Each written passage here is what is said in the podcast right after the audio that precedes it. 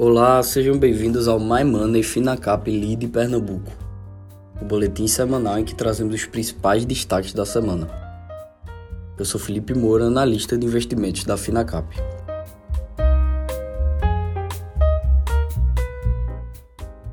Numa semana de forte queda nos mercados internacionais, o Ibovespa renovou suas mínimas do ano e passa a negociar agora na região dos 96 mil pontos, nível alcançado pela última vez em novembro de 2020. O sentimento de pessimismo generalizado foi alimentado principalmente pelos dados de inflação americana. Começando pelos acontecimentos locais, a Câmara concluiu na quarta a aprovação da PEC das Bondades, que custará aos cofres públicos cerca de 41 bilhões de reais reais para conceder benefícios a menos de três meses das eleições. A quantia ficará de fora do teto de gastos. Em uma vitória do governo, os parlamentares também mantiveram o estado de emergência. O dispositivo contorna a lei eleitoral, que veta a criação de benefícios neste ano. A PEC, aprovada por 469 votos a 17, é vista como uma estratégia do presidente Jair Bolsonaro, segundo colocado nas pesquisas de intenção de voto, para tentar melhorar sua popularidade. Entre as medidas criadas,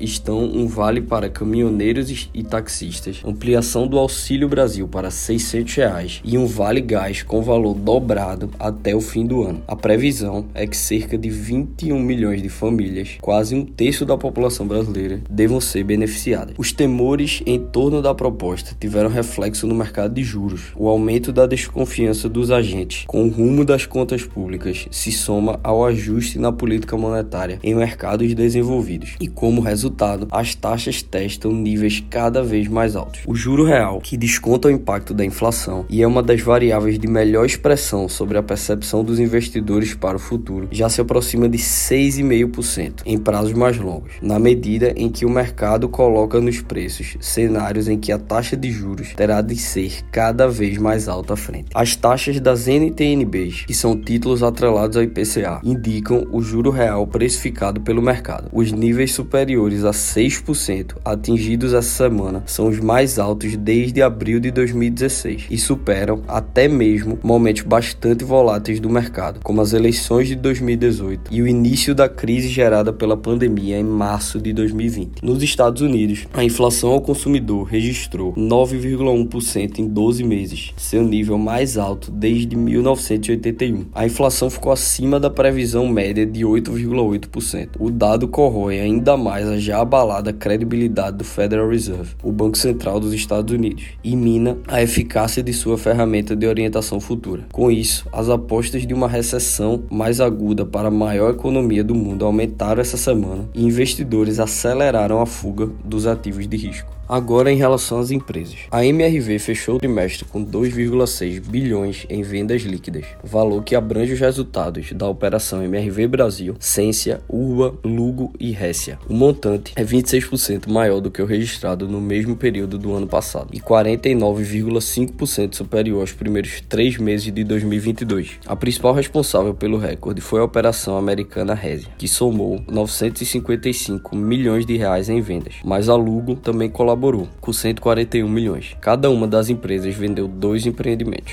Nas outras verticais, houve queda nas vendas, na comparação anual. O segmento MRV, que reúne os imóveis do programa Casa Verde e Amarela, e logo acima dele, comercializou 1 bilhão e meio, 10% a menos. A Ciência, de médio padrão, vendeu 14 milhões, recuo de 34%, enquanto a Urba, de loteamento, comercializou 24 milhões, uma queda de 37%. O processo de venda da petroquímica Braskem, que tem tem como acionistas o grupo Novo Honor, ex-Oderbrecht e Petrobras, empacou novamente. Fontes a par do assunto afirmaram que os dois sócios pouco têm se movimentado para que a negociação avance, em boa parte porque o mercado não está favorável a uma oferta de ações. Mas questões internas na Petrobras, incluindo a mudança na presidência e incertezas quanto à estratégia da estatal, retiraram a venda da Braskem da pauta prioritária, ao menos por enquanto. Na Novo Honor, que é assessorada pelo Morgan Stanley, não houve definição de um novo cronograma programa após a suspensão da oferta de ações preferenciais em janeiro. Esse foi mais um My Money Finacap Lead Pernambuco.